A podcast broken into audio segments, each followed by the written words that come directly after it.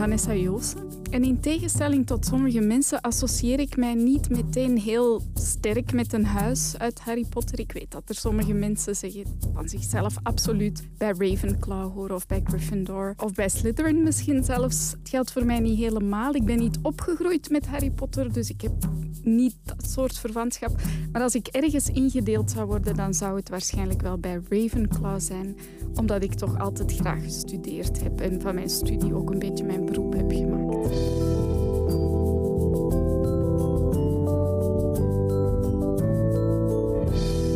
I did my waiting. 12 years of it in Azkaban. Of zo voelt het toch alleszins. Als je weer een lange, lange week hebt moeten wachten tot je de volgende episode kan beluisteren van The Sorting Hat Revisited. Een Harry Potter geïnspireerde podcast waarin ik het met mijn gasten heb over de impact van een franchise die binnenkort zijn 20ste verjaardag viert. En vandaag zorgt mijn gast voor een uh, wetenschappelijke onderbouwing van wat Harry Potter nu precies zo fascinerend maakt, zelfs 20 jaar na datum. Ze is een docent en specialist in Engelstalige literatuur en jeugdliteratuur. Ze gaf eerder ook al een les over het belang van jeugdboeken voor de Universiteit van Vlaanderen. En ze organiseert ook mee met de Universiteit Antwerpen de Children's Literature Summer School. En ik ben vooral zo blij dat ik nu de wetenschap mee kan pikken in mijn obsessie voor Harry Potter, dankzij literatuurprofessor Vanessa Joosen.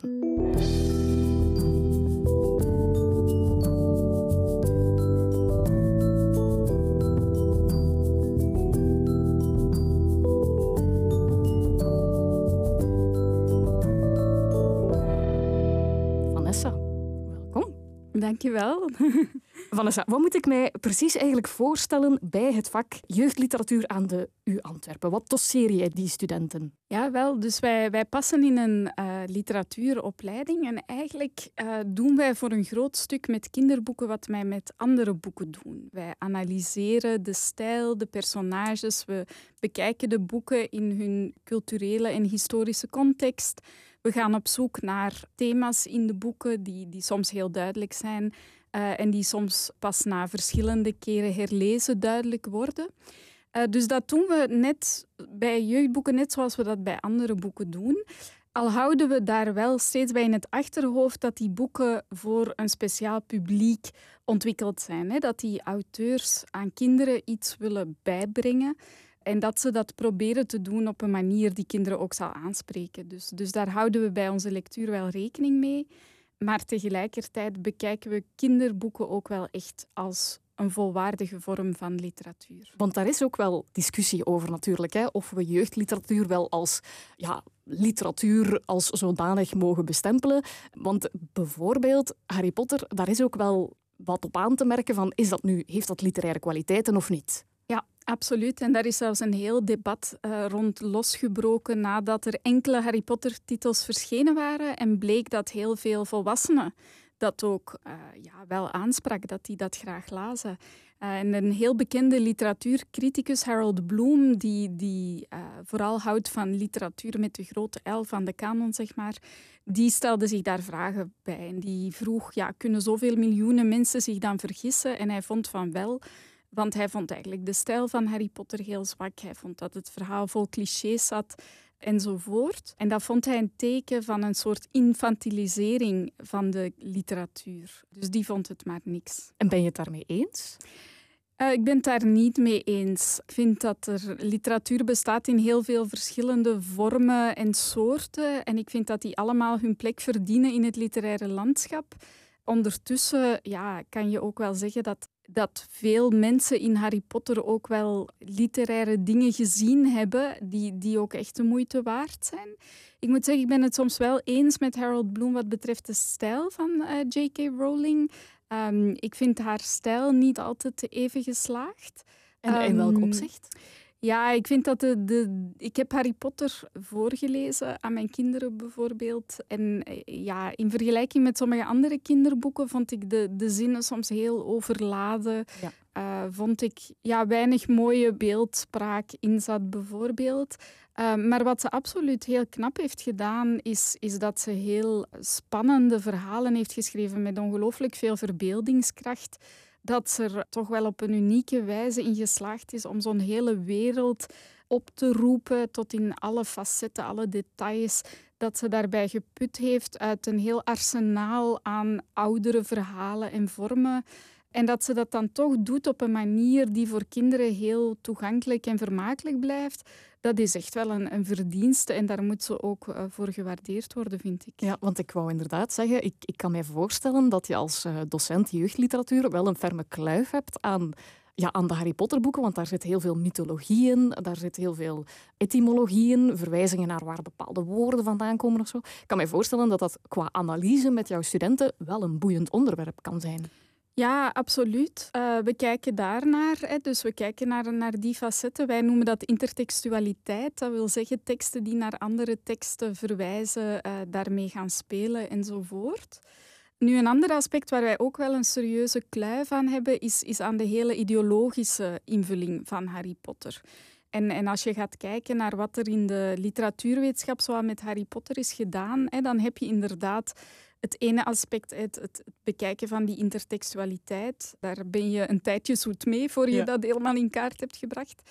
Maar al even groot uh, deel gaat over de politiek van Harry Potter. De personages, de boodschappen, ja, de manier waarop J.K. Rowling zelf dan nog een aantal keer in de media is gekomen met, met uitspraken over Harry Potter of meer politiek geladen boodschappen enzovoort. Dus dat is ook een belangrijk aspect van de discussie. Want er zit ook in, uh, in de Harry Potter boeken en ook in de films, uh, zit er ook een zekere ja, bijna waardeopvoeding. Er gaat een discussie over ras, over ongelijkheid. Uh, zelfs als we denken aan de elfen bijvoorbeeld, over slavernij. Dus er kan heel veel belicht worden, heel veel gediscussieerd worden op basis van aanvankelijk simpele kinderboeken natuurlijk. Maar dan heb je ook het principe van wat je in de jeugdliteratuur uh, dubbele geadresseerdheid noemt. Ja. Als in, volwassenen kunnen daar ook heel veel uithalen. Ja, absoluut. Ik probeer dat altijd niet als een heel strikte tweedeling te zien, hè, van dat kinderen er veel minder in zien en volwassenen veel meer. Het hangt heel erg van je leeservaring en je levenservaring af, denk ik. Maar het klopt inderdaad dat J.K. Rowling wel inspeelt op bepaalde actuele thema's uh, uit de periodes waarin ze de boeken schreef. Ik noem daarbij vaak professor Omber als voorbeeld. Een minder sympathiek personage uit de boeken, uh, die, die Harry op een gegeven moment straf laat schrijven met een pen. En terwijl Harry die regels schrijft, uh, worden ze ook in zijn hand gekerfd en uh, ja, verschijnt er bloed op zijn hand en doet dat ontzettend veel pijn dat zijn momenten waarin J.K. Rowling volgens mij inspeelt op de actualiteit. Want zoals je misschien wel weet, zijn lijfstraffen nog heel lang gebruikt op Britse scholen. En zeker op Britse kostscholen zijn die nog heel lang toegestaan. Hè. Die elite scholen, daar was dat een beetje deel van de opvoeding.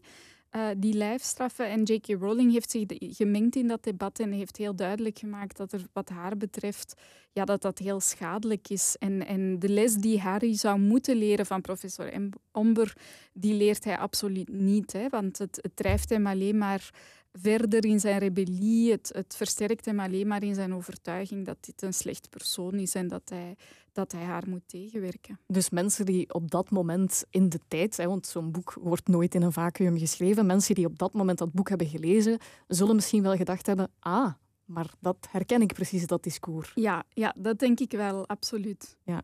Want wat ik mij vooral ook afvraag, is in hoeverre dat er misschien achteraf ook extra betekenis aan is toegekend. Niet alleen door fans, maar misschien zelfs ook door de auteur zelf. Omdat in een zekere zin, er worden soms vrij expliciet bepaalde thema's behandeld om die elfen nog eens boven te halen, zoals de slavernij van Dobby of zo.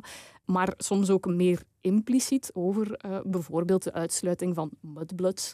Daar kan je uiteraard de discriminatiekaart uh, trekken. Maar wat ik mij afvraag is in hoeverre dat er postgeschreven uh, werk bijvoorbeeld nog achteraf betekenis is toegevoegd waarbij dat, dat er misschien door de fans of de, door de auteur zegt ja, maar dat sloeg eigenlijk daarop. En Klopt. kan je daar dan ook mee aan de slag?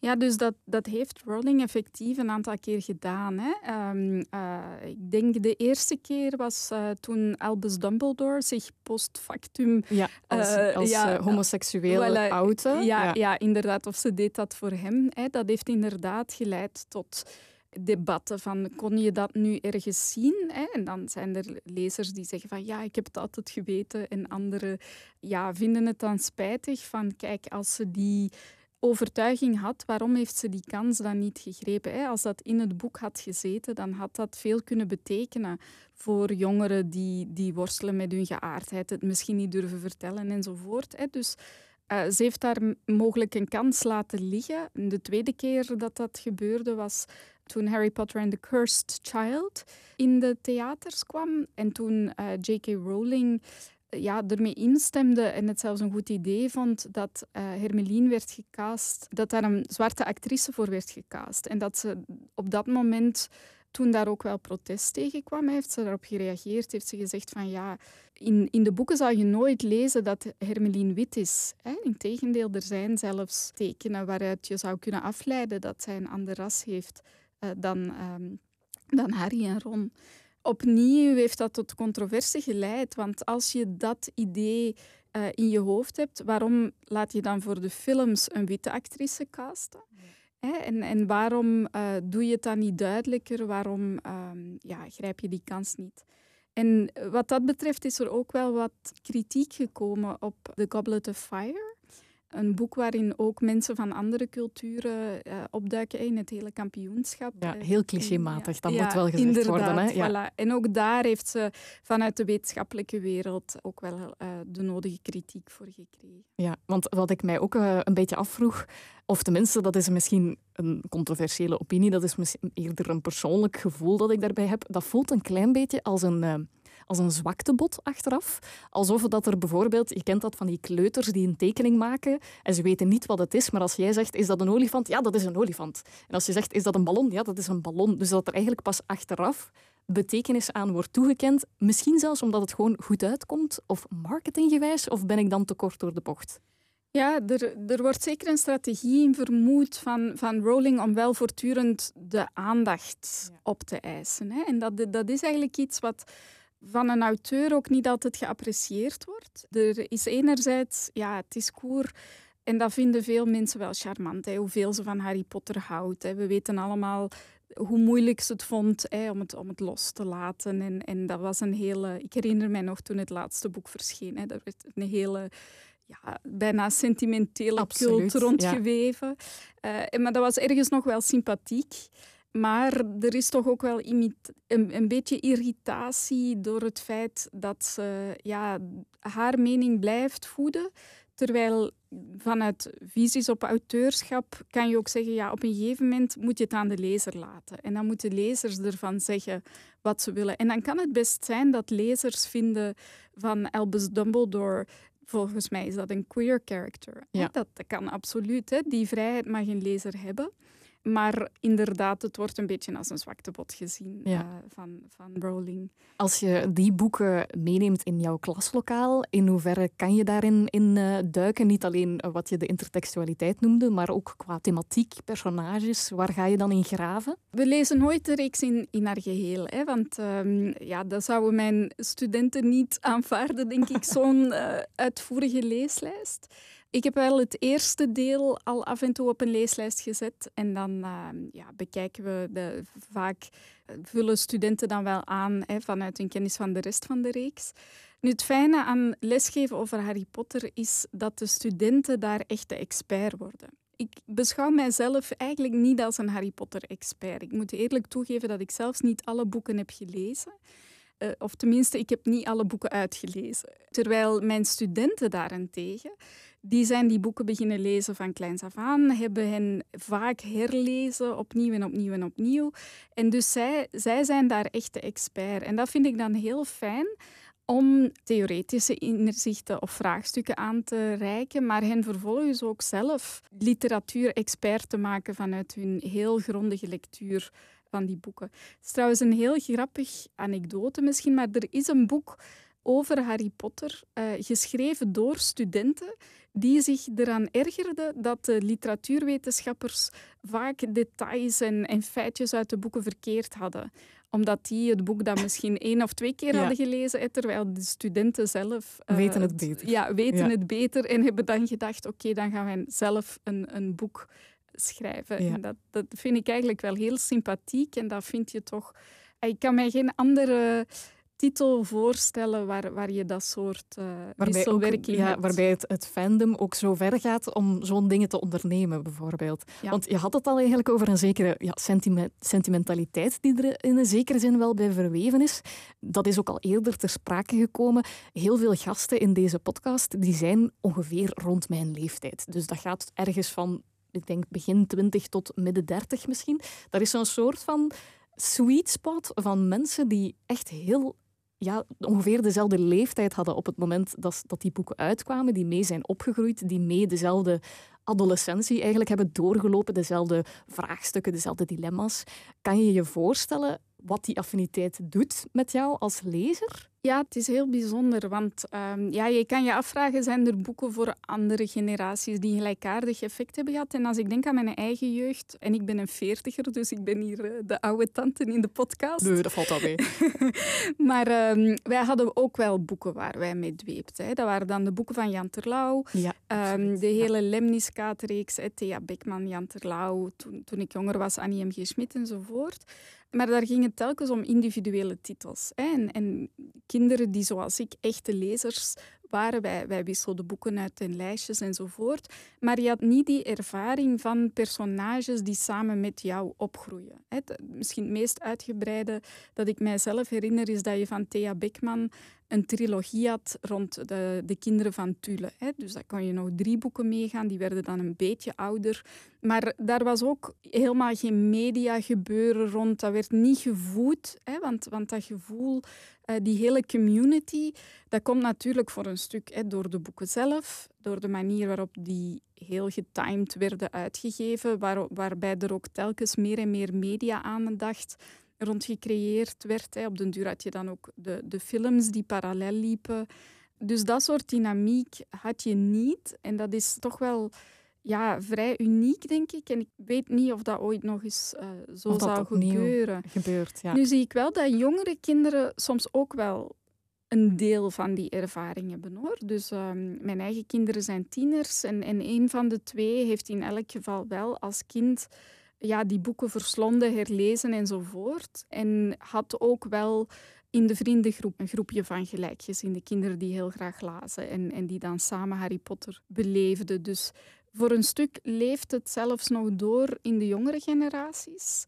En kan ik mij uit het verleden en zo toch niks direct voorstellen wat erbij in de buurt Wat hetzelfde effect heeft uh, gehad, inderdaad. Want het is ook sowieso een heel interessante bron voor wetenschappelijk onderzoek.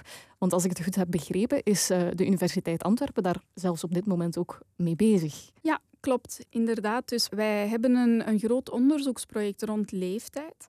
En we onderzoeken daarbij verschillende aspecten van leeftijd. Maar een van de dingen die ons heel hard interesseert is.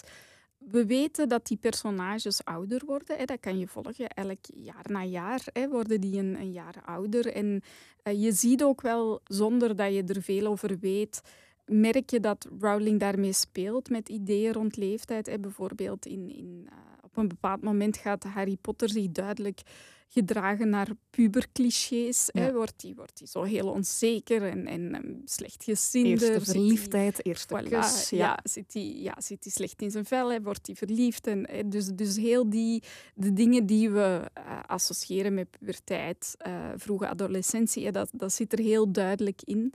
Uh, maar wij vroegen ons bijvoorbeeld af, zit het ook op subtielere niveaus? En een van de dingen die we daarbij doen, is dat we ook computers en uh, zelfgeschreven computerscripts inzetten om te gaan kijken, bijvoorbeeld, wordt de uh, woordenschat van de personages diverser? En dan blijkt dat een, een klein beetje zo te zijn. Je ziet dat ze uh, ja, meer woordenschat wel gaan verwerven, gaan gebruiken in de loop van de reeks. Je ziet ook dat de focus heel sterk verandert in het soort woorden. Als je gaat kijken van oké, wat zijn de meest voorkomende woorden en clusters van woorden, dan blijkt dat in het begin er één duidelijk thema heel hard uitspringt. De kinderen spreken heel vaak over Quidditch, hè, zwerkbal. Dat is duidelijk een, een gespreksonderwerp wat exclusief is voor de kinderen, waar de volwassenen eigenlijk weinig over praten. Ehm, maar in de loop van de reeks komt dat toch heel sterk op de achtergrond, samen met andere thema's, hè, zoals eten bijvoorbeeld. Dat, dat, is iets wat in de eerste boeken heel duidelijk zit. En dat gaat naar de achtergrond. Verjaardagen ook bijvoorbeeld. Geraakt wat meer naar de achtergrond, omdat je op de duur een, een thema krijgt dat alles overheerst. En dat is natuurlijk die, die grote oorlog tegen Voldemort, uh, de, de oorlog tegen het kwaad, uh, die echt alles gaat overheersen. En die, uh, die onderzoeksresultaten, kan je daar dan ook een parallel mee trekken naar, naar niet-Harry Potter-wereld, naar de dreuzelwereld, om het zo te zeggen? Kan je daar linken mee leggen met onze eigen taalverwerving? Ja, wel. Uh, we hadden verwacht dat de personages ook langere zinnen zouden gaan gebruiken. Want dat is iets wat je wel ziet bij de taalverwerving van kinderen. Hoe als kinderen en jongeren evolueren, dan gaan zij complexere zinnen gebruiken. Dat, dat bleek eigenlijk niet zo te zijn. Uh, dus, dus je ziet wel, sommige personages die hebben een, een apart taalgebruik. Hè, zoals um, Hagrid bijvoorbeeld, hè, die heeft zijn eigen taaltje. Maar dat verandert eigenlijk niet. Hermeline die gebruikt van in het begin heel veel woorden, moeilijke woorden. Spreekt eigenlijk van in het begin ook al uh, met heel lange zinnen. En ook dat verandert eigenlijk niet echt. Dus, dus Rowling gebruikt taal wel om individuele personages te typeren, maar je ziet daar niet echt een heel duidelijke evolutie in. Maar wat je wel ziet, en dat past wel bij de lezers van de reeks natuurlijk, is dat de boeken wel veel donkerder worden, veel complexer worden, dat het onderscheid tussen goed en kwaad vervaagt. En dat zie je zelfs in de woordenschat. Hè. Dus, dus we hebben gezien dat er veel meer woorden voorkomen in de spraak van de hoofdpersonages die wijzen op twijfel uh, en meer van misschien, meer nuance. Uh, waarschijnlijk. Uh, dat soort woorden, dat, dat merk je wel aan hun woordenschat. Ja, over taalverwerving gesproken. Ik denk dat dat ook een van de functies is van, van ja, niet alleen jeugdliteratuur, maar ook literatuur. Een literaire functie, uiteraard ook een ontspannende functie. Er zijn verschillende functies binnen de literatuurtak. Maar jij bent sowieso iemand die pleit voor het lezen van jeugdboeken ook als volwassene. Hè? Absoluut. Ja. ja, en taalverwerving, ik vind dat niet de hoofdfunctie van literatuur. Ik vind dat een leuk neveneffect. Ja, ik vind dat een leuk extraatje, absoluut. Ja, een leuk extraatje. Maar ook als volwassene, denk ik, kan je heel veel aan, aan uh, kinderboeken hebben ik denk, het blijft gewoon goede literatuur. Hè. Er, er zijn uh, jeugdboeken ja, die absoluut zich qua stijl en qua complexiteit kunnen meten met de volwassene literatuur. En er zijn heel veel redenen waarom volwassenen jeugdboeken willen lezen. En ik vind die ook legitiem. Ik vind ook dat je, als je als volwassene eens behoefte hebt aan een avonturenverhaal en je vindt dat niet in de literatuur die voor jou geschreven is, waarom zou je dan geen jeugdboek gaan lezen? Als je eens wil opgaan in, in die fantasiewereld. En zeker in die eerste Harry Potter boeken zat daarin een aantrekkingskracht voor volwassenen ook. De, de humor ook, hè? Die, die zeker in die eerste boeken toch ook heel, heel aanstekelijk werkt. Ja, dat is iets wat volwassenen heeft aangetrokken en dat vind ik ook perfect uh, legitiem. En ik denk ook dat volwassenen zelfs aan, aan de, de levenslessen uit de jeugdliteratuur ook wel iets kunnen hebben. Hè? Want die zitten er in Harry Potter ook heel veel. Hè? Van op zoek gaan naar wie je bent. Voor mij is dat een zoektocht die eigenlijk niet ophoudt als je volwassen wordt. Maar ook hoe ga je met kinderen om? Want de, dat is ook een, een uh, interessant artikel dat ik eens in Harry Potter heb gelezen. Al die verschillende leerkrachten met al hun verschillende aanpakken, ja, die staan ook voor verschillende didactische methodes. Volwassenen kunnen daar wel iets uit leren, vind ik. Hè, van, als, uh, als uh, leerkracht uh, zelf, docent, ja. welke leerkracht kan jij het meest appreciëren of waar identificeer jij jou misschien het meest mee? Ja, ik denk McGonagall komt er wel vaak ja. goed uit. Hè. Dat, is waar, dat is waar. Als iemand met een, met een warm hart voor de kinderen die tegelijkertijd toch ook grenzen stelt. Ik denk dat zij zo'n beetje het rolmodel is. Streng maar rechtvaardig. Ja, voilà, ja. inderdaad. Dat is een, een goede, goed motto om als leerkracht te hebben, absoluut. Hè? Ja, ja, ja. Maar met een goede basis van ja affectie, vertrouwen. Ja. Uh, dus, uh... Van waar dan toch die, uh, ja, die stiefmoederlijke behandeling eigenlijk van jeugdliteratuur? Het wordt een beetje gezien als iets, iets wat een fase is in je leven waar je uitgroeit. Hè, dat, dat, is, um, dat is een feit dat het ja, toch niet echt zo relevant kan zijn voor volwassenen als literatuur die specifiek voor hen is geschreven. Nu, ik, ah, ik, ben zelf ook wel fan. Ik ben, ik ben heel blij dat ik een vak jeugdliteratuur heb. Versta me niet verkeerd. Maar ik ben ook wel fan van het mengen van jeugdliteratuur met literatuur voor volwassenen. Dus ik, ik geef ook cursussen, vakken aan de universiteit die niet over jeugdliteratuur specifiek gaan, maar die bijvoorbeeld over Britse vrouwelijke schrijfsters gaan. Ja, daar heb ik Rowling ook al wel eens op de leeslijst gezet. Hè. Omdat ja, ik vind eigenlijk de, de zaken die we daar voor volwassenenliteratuur bespreken, die gelden ook voor, voor haar. Hè. Zoals het, het bekijken hoe politieke boodschappen, feminisme enzovoort doorcijpelen in, in die boeken. Dus ik vind, ja, het is, het is jammer dat sommige mensen denken van oké... het is afgerond Ja, nu. het is afgerond. Het is en nu goed. kanon en dan alleen maar de grote... Ja, de kanon met de grote C lezen. En dan voor de rest, dat is inderdaad, denk ik, vooral een gemis. Want het, het werd echt omschreven, onder andere door Harold Bloom, die je daar straks al aanhaalde, als een soort van ja, verkleutering uh, van de maatschappij. Dat mensen ja, te lui zijn of, of niet het intellect zouden hebben om, om volwassen boeken te lezen. Maar mijn gevoel daarbij, ik heb zelf ook leerkracht secundair onderwijs gestudeerd. En mijn gevoel is dan altijd, ik zou wel blij zijn als ze lezen. Um, ik zou wel heel blij zijn als ze die boeken vastpakken. Maar is het toekoer niet beter dat ze iets lezen dan afgestomd worden van het lezen? Of is dat dan weer te kort door de bocht? Zou je dan toch wel liever die evolutie moeten doormaken. Bedoel je nu voor volwassenen of voor, voor jongeren? Voor allebei, denk ik, ja. Ja, wel. Goh, wat mij meest gelukkig maakt, is dat mensen gewoon heel verschillende dingen lezen. Net zoals je op tv soms heel verschillende dingen kijkt of van heel verschillende activiteiten of films of wat dan ook kan houden. Ik vind dat dat je verrijkt als mens. Ik vind die vooroordelen, ik vind dat, ik vind dat een beetje jammer. Ik vind ook wel dat we de jeugdliteratuur nu ook niet helemaal mogen vereenzelvigen met Harry Potter alleen. Hè? Want ik kan mij ook voorstellen dat dat voor een aantal mensen niet hun ding is. Maar je hebt bijvoorbeeld heel boeiende printenboeken hè, waar, waar eigenlijk geen leeftijd op staat. Je hebt, je hebt heel goede realistische adolescentenromans, heel goede jeugdpoëzie enzovoort. Hè. Dus dat is op zich al een heel divers gamma waar je dingen in vindt die je in de volwassenenliteratuur vrijwel niet meer tegenkomt. Hè. Denk aan een, een echt goed geïllustreerd boek bijvoorbeeld. Hè. Dat is zeldzaam.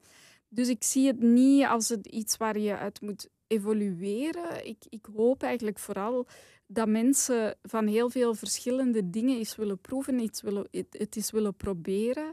En dat hun, hun smaak dan diverser wordt en dat ze uit verschillende soorten literatuur verschillende vormen van ontspanning, uh, literair genieten, ehm, levenslessen enzovoort kunnen halen. Het is inderdaad sowieso hè, te kort door de bocht om, om Harry Potter één op één te linken aan, aan jeugdliteratuur. Het kan ook een beetje het principe zijn van natuurlijk hoge bomen vangen veel wind, maar binnen jeugdliteratuur op zichzelf is er ook gewoon een heel divers aanbod en ook uh, ongetwijfeld een heel groot verschil in kwaliteit. Absoluut, ja. Want zijn er van die jeugdboeken die er voor jou uitspringen qua literaire functie of bepaalde functies die bepaalde boeken voor jou echt helemaal geraakt hebben? Ja, ja en, en daar is Harry Potter eigenlijk zeker niet een van mijn absolute topfavorieten of zo. Hoor. Uh, als ik zelf aan andere volwassenen of zelfs aan kinderen boeken zou aanraden, hè, dan heb ik nog wel een heel een lijstje. Laat maar komen. Ja, ja, ja. Dan, dan hou ik bijvoorbeeld heel hard van de boeken van Benny Lindelauf bijvoorbeeld. Hè. Dat is een, een Nederlandse schrijver die, die soms ook wel meer sprookjesachtige, magisch-realistische verhalen schrijft, maar ook heel goede historische romans. Of als we dichter bij huis zijn, dan, dan vind ik de boeken van Bart Moejaert ook heel mooi. Die ook al eigenlijk op zichzelf, zijn eigen oeuvre is al ontzettend divers. Met prentenboeken, boeken over verliefdheid, uh, ja, meer, meer complexere, realistische romans. Uh, heel mooie poëzie ook enzovoort. En ik ben zelf ook een heel grote liefhebber van prentenboeken. Dus, en ook daar hebben wij mensen als Karel Kneut bijvoorbeeld, uh, die als ik een, een, concrete titel moet noemen, Het geheim van de keel van de nachtegaal met Peter Verelst, een prachtige herschrijving van een sprookje van Hans Christian Andersen. Ja, goh, ik zou zoveel kunnen opnoemen. Je mag mij, je mag mij een lijstje doormailen, dan zet ik dat allemaal in de show notes. Alleszins, um, jouw ja, affiniteit met Harry Potter is eigenlijk voornamelijk professioneel uh, georiënteerd, laten we maar zeggen. Een van de vele jeugdboeken die misschien bij jou in de, in de cursus aan bod komt. Maar we hadden het ook al wel over, of tenminste het woord is al gevallen, identiteit. Er zijn wel heel veel mensen die zich kunnen herkennen in die boeken. Klopt. En, en ook wat dat betreft, er wordt wel eens gevraagd, wat is nu het het succes van die reeks. Hè. En er zitten een aantal heel slimme trucjes in, denk ik. Hè. En, en bijvoorbeeld het spel met die verschillende huizen. Dat is eigenlijk slim gevonden. Hè. Daar, daarmee doet mij soms een beetje denken zo aan uh, Friends, uh, de, de reeks, de sitcom, hè, waarbij je ook hebt, oké, je hebt een Monica en je hebt een Rachel. En wie ben jij? Ja, Voilà, en wie ben jij? Hè. Datzelfde spelletje uh, kan je met Harry Potter spelen. En inderdaad, het gaat over identiteit. De reeks zelf gaat ook heel sterk in op het thema trouw blijven aan jezelf. Hè. Zoeken wie je bent. Uh, denk aan de hele de beroemde prophecy, de beroemde voorspelling. Is Harry nu degene waarover die voorspelling gaat? Of is het misschien toch Neville? Dus dat soort vragen. Het, het, gaat heel hard over identiteit en gerespecteerd worden voor wie je bent. Ook met de hele uh, mudblood, modderbloedjes discussie gaat het daar ook over. Natuurlijk, net om die reden is, zijn er toch ook wel een heleboel fans recent teleurgesteld door J.K. Rowling. Hè. Nu ze zich op een bepaalde manier ook politiek begint te profileren en, en toch wel een aantal uitspraken heeft gedaan over transgender personen, die ik zelf ook problematisch uh, vind en waar fans eigenlijk het gevoel hebben van dit is nu een moment waarop ze eigenlijk een heel aantal mensen in hun identiteit miskent. En waar er een soort dissonantie ontstaat tussen, tussen wat ze heeft gecreëerd en haar eigen en uitspraken. haar eigen uitspraken, ja. ja. ja. en waarbij fans ja, een beetje voor het dilemma staan, kunnen we nog van Harry Potter genieten nu zij deze laag daaraan toegevoegd heeft, nu we weten dat het, iemand, dat het geschreven is door iemand die er standpunt op nahoudt die niet stroken hè, met de onze. Een heel aantal fans heeft daar nu ook afgewezen om die redenen. Maar er is evengoed een strekking van mensen die zeggen van nee, wij, voor ons stelt het boek. Rowling was, ja, was natuurlijk een, een mediafiguur die dat mee heeft gepromoot enzovoort. Maar Harry Potter kan ook losgelezen worden van haar als figuur en van haar politieke overtuigingen. Ja, het is een uh, discussie die ik inderdaad ook gevoerd heb uh, met Jana de Wilde, die zelf transvrouw is, die daar zelf ook uh, dieper op is ingegaan. Dat is zeker ook een aanrader om die aflevering te beluisteren, want daar gaan we ook dieper in op, kan je dat loskoppelen? Hè? Dat zal voor iedere persoon ongetwijfeld een individueel dilemma zijn en voor de ene persoon ook makkelijker, afhankelijk van hoe dicht je daarbij staat of niet, ongetwijfeld.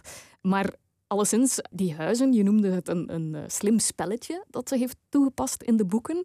Ik heb het ook aan jou gevraagd. Hè. Je hebt het daarnet in de introductie al gezegd, ik, ik weet het niet zo goed, ik ben daar niet meteen mee bezig, maar toch die neiging naar Ravenclaw dan. Ja, wel, omdat ik er zo niet mee opgegroeid ben. Hè. Ik ben bijvoorbeeld wel opgegroeid met Friends. Hè. Dat, dat, dat was zo in mijn tien Dus wie ben je daar dan? Ja, dat is, dat is eigenlijk ook niet zo. ik ben gewoon een moeilijke. een moeilijke? Ja, maar dat kan. Ik, ik beschouw mezelf een beetje als een Chandler, maar dat terzijde. Okay. Ja, ja, ja, ja, dat is, ja, dat is een leuke. Nee, maar, maar wij hadden dat soort discussies wel. En met mijn vriendinnen hebben wij daar wel zo over zitten lachen en zo. En dat is gewoon leuk, want dat zijn referentiepunten. Ja. En je hoeft daar niet volledig mee samen te vallen. Ik kan wel zeggen, oké, ik herken wel iets van mezelf in een figuur als Hermelien bijvoorbeeld. Maar ik val daar ook niet volledig mee samen. Maar als opgroeiende tiener of als opgroeiend kind is het wel fijn om dat soort referentiepunten te hebben en te denken van oké, ja, zo zou ik wel willen zijn. Zo wil ik zeker niet zijn. Maar ik vind eigenlijk, en, en dat, daarmee kom ik terug op iets wat ik daarnet heb gezegd, dat je dat als volwassene toch ook nog altijd nog, ja, hebt. Absoluut. En ook als je dan, uh, ja, kijk je misschien ook al meer naar die volwassene personages. Maar dat je daar ook zegt van, ah ja, oké, eigenlijk herken ik misschien wel iets uit mijn, mijn uh, classroom practice. Ja, ik, ik denk dat er ook zeker ja, bijna streven in zit, want dat, dat, dat is ook wat de sorteergoed natuurlijk een beetje ambieert. Als in, Dumbledore is een van de personen die in de eerste films al meteen zegt van, kijk, het zijn onze keuzes die ons maken tot wie we zijn, veel meer dan onze talenten of onze capaciteiten. Ja. En heel vaak is de bedoeling, uh, of dat wordt toch zo geduid, dat de bedoeling van de sorteergoed eigenlijk is om jou te plaatsen in een plek die het meest aansluit bij wat jij graag zou willen zijn. In die optiek kan ik mij ook voorstellen dat dat niet alleen als kind nuttig is, maar zeker ook nog als volwassene een, een makkelijke, misschien uiteraard uh, niet bepaald genuanceerde, maar een makkelijke manier om een bepaalde identiteit te ontlenen. Ja, nee, inderdaad. En dat is ook goed, hè, om dat voor jezelf, die oefening te doen. Hè, om, om eh, af en toe een denkbeeldige sorting hat uh, op te zetten. En, en een boek kan daarvoor dienen. Hè. Een, een, een, boek kan helpen om je te oriënteren. Je, je kruipt in het hoofd van personages. Personages komen in situaties terecht waar je zelf nooit in zal ver, verzeilen, maar, maar die wel doen nadenken van oké, okay, wauw, wat zou ik hiermee doen? Hoe, hoe zou ik dit aanpakken? Ja, voor, voor alle duidelijkheid, ik beschouw mezelf bijvoorbeeld ook als een ravenklauw. En dat is inderdaad ook niet omdat ik denk één op één te matchen met zo zo'n huis of een personage of zo. Maar vooral omdat ik mezelf beschouw als iemand die heel vaak keuzes maakt in functie van nieuwsgierigheid, bijvoorbeeld. Mhm. Omdat ik, ik leer heel graag, ik lees heel graag, ik duik graag in bronnen en boeken. En dat vind ik ontzettend leuk om te doen. En dat is zo typerend, vind ik dan, voor mijn persoonlijkheid, dat ik denk, ah ja, dat is, dat is misschien wel dat. Of zo. Ja, of klink ik nu heel onnozel? Nee, nee, nee, nee. nee. En, en dat sterkt mij eigenlijk dat ik dan ook wel, dat, dat herken ik wel. Dus dan eh, ben ik misschien toch wel echt een ravenklauw. Ah, kijk, ja, want ik het inderdaad vragen. Als wetenschapper ga ik er eigenlijk vanuit, bijna, dat jij een voorliefde hebt ook voor, voor bronnen en voor research. En, en ik vroeg me dan ook af, gaat dat dan ook op voor keuzes in jouw persoonlijk leven? Of is dat voornamelijk een professioneel gegeven?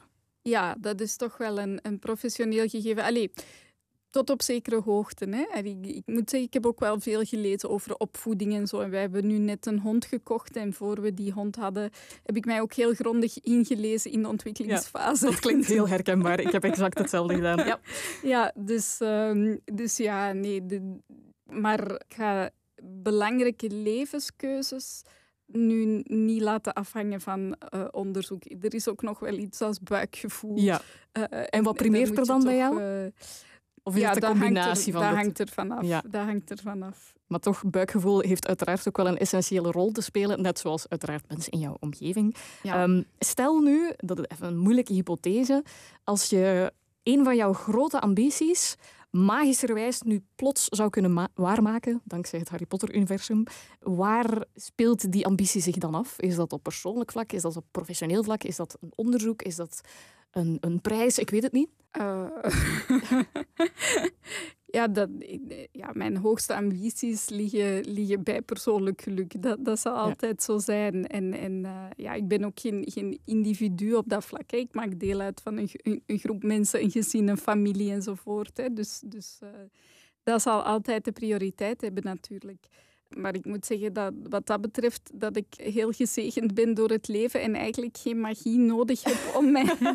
geen, uh, ja, er is geen, geen toverstokje nodig om uh, geluk te voorzien. Dus, dus ik kan nog wel wat professionele dingen uh, Afvinken, ja, ja, absoluut. Ja, en en um, je had het al wel over hè, de voorkeur wel om externe bronnen erbij te halen, om je voor te bereiden, bijvoorbeeld op een hond. Bijvoorbeeld. In hoeverre bepalen de boeken die jij leest jouw wereldbeeld? Ah, dat is een, uh, een leuke vraag om over na te denken. Die bepalen, die bepalen toch zeker mee mijn, mijn wereldbeeld, absoluut. Ik denk bijvoorbeeld aan... Uh, ja, ik ben zelf heel, heel veel bezig met acties uh, tegen racisme bijvoorbeeld. Dat is iets waar, waar, ik, waar ik zelf mee bezig wil zijn, waar ik mij dan ook heel goed over wil informeren en, en actie ondernemen bij onze summer school bijvoorbeeld. En ik vind voor een stuk kan je daar heel veel halen uit vakliteratuur, uh, studies, wetenschappelijke artikelen enzovoort. Maar wat het is om in iemand zijn schoenen te staan die iets meemaakt, vind ik literatuur toch nog altijd een ongelooflijk krachtig middel om te kijken van oké, hoe beleeft iemand de wereld? Hoe is die beleving anders dan die van mij? Een prachtig boek, ik heb het daar net niet vermeld, maar van een, een, jeugdboek wat ook voor volwassenen ongelooflijk rijk is, is Brown Girl Dreaming van Jacqueline Woodson. Dat is een Afro-Amerikaanse schrijfster. Die toont hoe het is om als jong meisje, jong zwart meisje, op te groeien, afwisselend in het zuiden en het noorden van Amerika, want ze pendelt een beetje tussen haar ouder, of haar moeder liever en haar grootouders. Ja, de, de manier waarop de beleving van dat kind geëvokeerd wordt, hè, dan kan je nog zoveel wetenschappelijke studies daarover lezen. Literatuur is dan zo krachtig om emoties op te roepen, om te proberen te zien hoe het is om, om zo op te groeien, om geconfronteerd te worden ja, met racisme onder andere, maar dat is ook maar dat is in haar leven deel van een, een heel aantal ervaringen die ze heeft. Al die nuances, die schakering oproepen, ja, daar is literatuur gewoon bij uitstek het, het beste middel voor, denk ik. Ik las ook ergens, misschien kan jij dat bevestigen, of dat dat berust op waarheid of niet. Ik las ook dat uit onderzoek zou blijken dat als je veel boeken leest, voornamelijk ook zelfs fictie, dat je ook empathischer zou zijn. Ja, dat is onderzoek dat, dat nog wel bezig is. hoor. En, en de vraag is ook, wat is daar oorzaak en gevolg? Ja, ehm, lees je omdat je empathisch bent? Of, ja. Ja, ja, inderdaad. Hè. Misschien zijn mensen die, die sneller empathie voelen, misschien ook gewoon sneller geneigd om een boek vast te nemen. Hè. Dus er, er, um, er is al onderzoek naar gebeurd. Maar ik denk dat er nog veel meer nodig is om, om te weten. En, en natuurlijk, hoe meet je empathie? Hè? Dat is ook ongelooflijk moeilijk. En om dan te zeggen van oké, dat komt door dat boek. Of Met je kip komt... of het ei verhaal. Ja, voilà. En, en mensen, je, je kan misschien wel zeggen, oké, je, je doet een studie voor en na. Hè, je werkt dan met een controle. Ben je nu nog altijd een eikel of niet? Ja, ja. ja dat is een beetje moeilijk. Dat is, dat is ontzettend moeilijk. Hè? Nu, nu wat, waar, waar wel onderzoek naar gebeurt, is, is wat dan uh, theory of mind uh, wordt genoemd in de cognitieve literatuurwetenschap ook. In hoeverre kan je je als lezer inbeelden waarom een personage bepaalde dingen doet als dat niet neergeschreven staat. En net zoals je als persoon een inschatting moet kunnen maken. Als iemand iets zegt of doet, ja, waarom doet hij dat nu? Dat, dat is die theory of mind. En dan zie je natuurlijk wel dat lezers die daarin geoefend zijn uh, door het lezen van boeken, dat, dat sneller en uh, je kan dat ook op verschillende niveaus doen, die theory of mind. Hè. Je kan bijvoorbeeld zeggen, ah, zij reageert nu zo omdat ik denk dat ik boos op haar ben en verwacht. Dat zijn al verschillende lagen. En dus mensen die veel lezen, die, die kunnen dat op complexere niveaus gaan doen. Dus proberen in te schatten waarom personages op een bepaalde manier handelen. Of, of zelfs waarom een schrijver een bepaalde keuze heeft gemaakt enzovoort. Ja.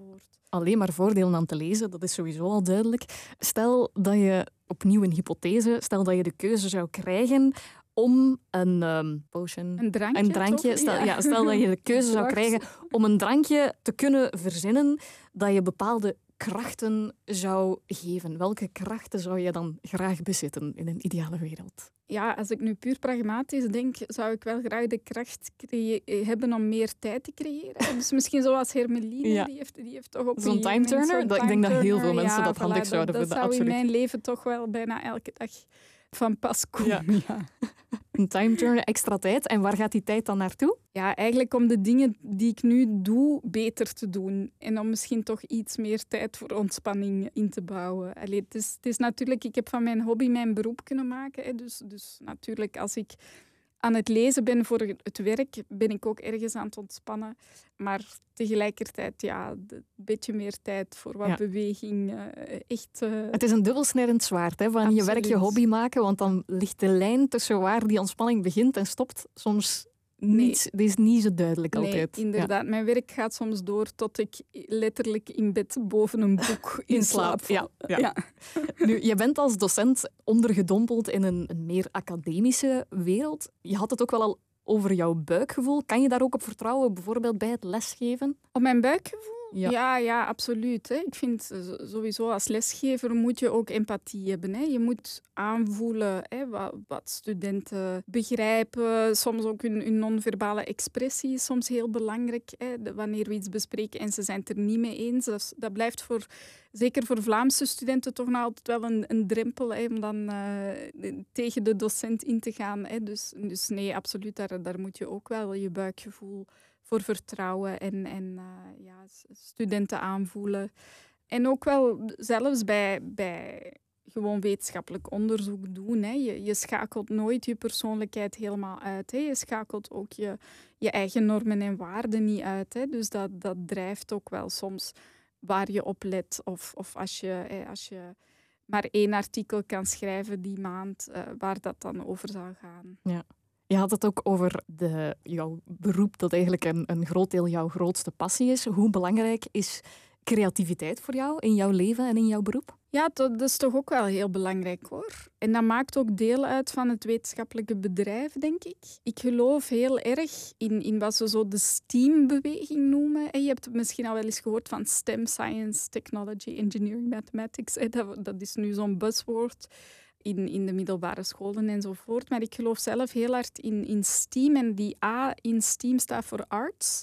En dat, dat staat voor creativiteit ook in bredere zin. Ik vind een goede wetenschapper moet creatief zijn. Want je moet natuurlijk ook heel nauwkeurig zijn en je moet, je moet er, er komt heel veel hard werk gewoon bij kijken. Bronnen opzoeken, veel lezen, veel documenteren enzovoort. Maar als je niet creatief bent, dan, dan kan je ook niet op nieuwe dingen komen. Dan kan je niet bedenken van oké, wat wil ik weten? Welke vragen, welke ja, wat voor toekomst zie ik? Uh, dus daarvoor is die creativiteit absoluut belangrijk. En ik vind ook, ik ben een humane wetenschapper, hè, ik vind ook de manier waarop wij schrijven, waarop wij onze onderzoeken presenteren enzovoort, ook, ook daarbij komt creativiteit kijken. Hè. Eigenlijk een, een goed wetenschappelijk artikel vertelt ook een verhaal hè, en bevat ook spanning en neemt je lezer ook stap voor stap mee naar liefst een climax. Uh, en en ehm, ja, dus ook daar besteden wij heel veel zorg en tijd aan. Er zit ook een kunst natuurlijk in wetenschappelijk onderzoek bevattelijk formuleren naar leken zoals wij, die daar niet echt mee vertrouwd zijn. Ja, ja dat is waar. En dat is, dat is ook belangrijk. Dat vind ik een, een heel fijn stuk van mijn werk ook. Ook bijvoorbeeld voor de kinderuniversiteit, om daar les te geven over literatuur. Ik vind dat nog altijd eigenlijk een van de allerfijnste aspecten van mijn werk, is wanneer je iemand iets kan laten zien in een boek, hè, wat, ze, wat ze soms al heel goed kennen of, of wat ze net gelezen hebben, maar iets laten zien wat ze er zelf niet in gezien hadden. En, en op die manier weer een, een laag in dat boek naar boven te brengen. Ja, wat, wat hun lezing weer rijker maakt enzovoort. Dat is heel fijn om dat soms bij studenten te zien gebeuren. Een lichtje zien branden in die ogen. Ja, ja absoluut. Of bij die kinderen op de kinderuniversiteit. Dat, ja, dat is eigenlijk ongelooflijk tof. Je vindt uh, creativiteit sowieso heel belangrijk in jouw beroep. Hoort daar ook een deel improvisatie bij? Of ben jij een type dat wel eerder tot in de of liever tot in de puntjes is voorbereid? Um, allebei. Ik ben meestal over voorbereid. Ja, zeker als ik zo'n nieuw vak geef, dan, uh, ja, dan, dan bereid ik mij wel heel, heel grondig voor. Ik ben ook altijd bang dat ik te weinig materiaal ga hebben voor de les. ik heb dan altijd veel te veel materiaal. Ik, dat is zo herkenbaar. Ja, dus, um, maar tegelijkertijd is het wel op momenten van improvisatie dat soms de mooiste dingen ontstaan. Dus ik, ik vind, en, en dat, dat is ook wel het voordeel natuurlijk van lesgeven aan de universiteit. Hè. We hebben wel leerdoelen, maar we hebben, wij hebben niet het soort inspectie dat komt kijken of je nu je leerplan exact hebt opgesteld. Ik, ik heb lesvoorbereidingen uiteraard, maar, maar die zijn ja, die laten altijd wel openingen voor, voor veel discussies. En Ruimte voor een sprankeltje magie. Ja. ja. Ja, ja, absoluut. Dus dat is ook wel het voordeel. En dat is uiteindelijk het belangrijkste. Om, om mensen te leren kritisch nadenken, uh, dingen op te merken en daarover te gaan reflecteren. Wat betekent dit nu eigenlijk? En dus daar komt heel veel improvisatie bij kijken. Doseer soms wel eens stukjes. Uh, aan studenten natuurlijk, maar heel veel van ons onderwijs gebeurt ook in dialoog. Ik, uh, ik denk eigenlijk dat er weinig twijfel over mogelijk is dat jij een hele sterke Ravenclaw bent eigenlijk. Okay. Um, ehm, geheel in lijn met waar we het over gehad hebben, pas je uiteraard eigenlijk overal wel een beetje tussen. Dat geldt voor letterlijk iedereen. Ik merk hier en daar wat Hufflepuff-kwaliteiten door jouw voorkeur voor het gezinsleven, om daar ook jouw aandacht aan te besteden. Mocht je een time turner hebben, dat dat ongetwijfeld ook een beetje naar die ontspanning zou gaan quality time met het gezin. Uh, een beetje Gryffindor misschien ook wel. De, de voorliefde om voorwaarts strijdend uh, de goede zaak te bestrijden in, in woord en in daad. Maar ik denk wat jou ook wel definieert, waar ik het zelf bij mezelf daar straks ook al over had, is natuurlijk die bijna alles overheersende voorliefde voor nieuwsgierigheid en, en nieuwsgierigheid niet alleen naar bronnen, maar ook naar andere mensen. Leren wat er in die hoofden omgaat. What makes people tick. Mensen ook dingen bijbrengen, want als docent dan zit daar ook altijd wel een klein stukje idealisme in, naar mijn gevoel. Mhm. Ehm, maar ik weet niet of dat naar jouw gevoel klopt, dat, dat beeld dat ik hier schets. Nu heb je wel Slytherin niet genoemd. Ah nee, dat is waar. Nee, maar die heb ik ook niet echt gemerkt, moet ik zeggen. Ja, kom. Ja, nee, ben, Maar ben u aan het denken. Nee, natuurlijk, ik ben ook ambitieus. Hè. Dus dat Ja, is, absoluut, Dat ja. is eh Maar dat, dat, kan ook een, kan- dat kan ook, eigenlijk kan dat bijna bij elk huis toepasbaar zijn ook. Ja, Eh, Hufflepuff wordt traditioneel gezien als het minst ambitieuze huis. En Slytherin dan als het meest ambitieuze, omdat zij ook ten koste van anderen durven gaan. Ja, zij hebben daar ook niet echt morele eh, gewetensbezwaren over. Maar ook een Gryffindor, ook een Ravenclaw kunnen wel bijzonder ambitieus uit de hoek komen. Het, het feit daar is dat dan die ambities zich vooral richten op de grote passies. Hè. Dus bij jou is dat dan bijvoorbeeld academisch excelleren of eh, de strijd waar jij je voor wilt en- engageren om dat op de beste mogelijke manier te doen. Dus in dat opzicht denk ik ook dat daar die ambitie eerder thuis hoort in die huizen dan, dan in Slytherin. Daar, daar zie ik niet meteen een sprankeltje Slytherin in jou. Maar spreek mij uiteraard tegen als dat wel zo is. ik zal het straks eens aan mijn kinderen vragen. Ah, dat is, dat, is een goede, dat is een goede barometer, absoluut. Ja. Dat is een goede barometer. Maar ik denk als, je, als we uitgaan op basis van jouw eigen voorkeur, hè, want die neemt de sorteergoed uiteraard ook altijd mee in overweging. Als we uitgaan van jouw eigen eh, buikgevoel, voorkeur en de vragen die ik jou heb gesteld, dan denk ik dat we wel kunnen concluderen dat jij mogelijk wel een hele goede Ravenclaw zou kunnen zijn. Daar kan ik absoluut mee leven. Oké. Dank je wel. Dan ga ik daarmee eh, jou in alle vrede eh, er terug huiswaarts sturen. Jij bent Vanessa en jij beschouwt jezelf... Als Ravenclaw. Oké, Voilà. dankjewel. Vanessa. Hartelijk dank. Tot zover de Sorting Hat Revisited voor deze week. Voor zij die nog steeds wachten op een Zwijnsteinbrief heb ik geen oplossing helaas. Maar degenen die zich tevreden kunnen stellen met babbelen over Harry Potter, zie ik zeer graag arriveren op Twitter of Facebook via @shalinivdl en de hashtag The Sorting Hat Revisited. Je hoeft geen 12 jaar in Azkaban te wachten op een nieuwe episode, want volgende week is de Sorting Hat Revisited er weer met Jeroen van Zwol, die dit weet te vertellen over Harry Potter. Ik dacht, op voorhand dacht ik sowieso, ik ga een Hufflepuff zijn. Want dat is een beetje een millennial ding om te zeggen. Van, ah, I'm such a Hufflepuff. Is dat zo? Ja, ik hoor dat heel vaak. Dus ik dacht, ja, ik zal dat ook wel zijn, zeker. Eh, maar ik vond dat eigenlijk niet. Dat en meer dus. Volgende week in The Sorting Hat Revisited. Ik zie je graag verschijnselen en tot die tijd, mischief managed.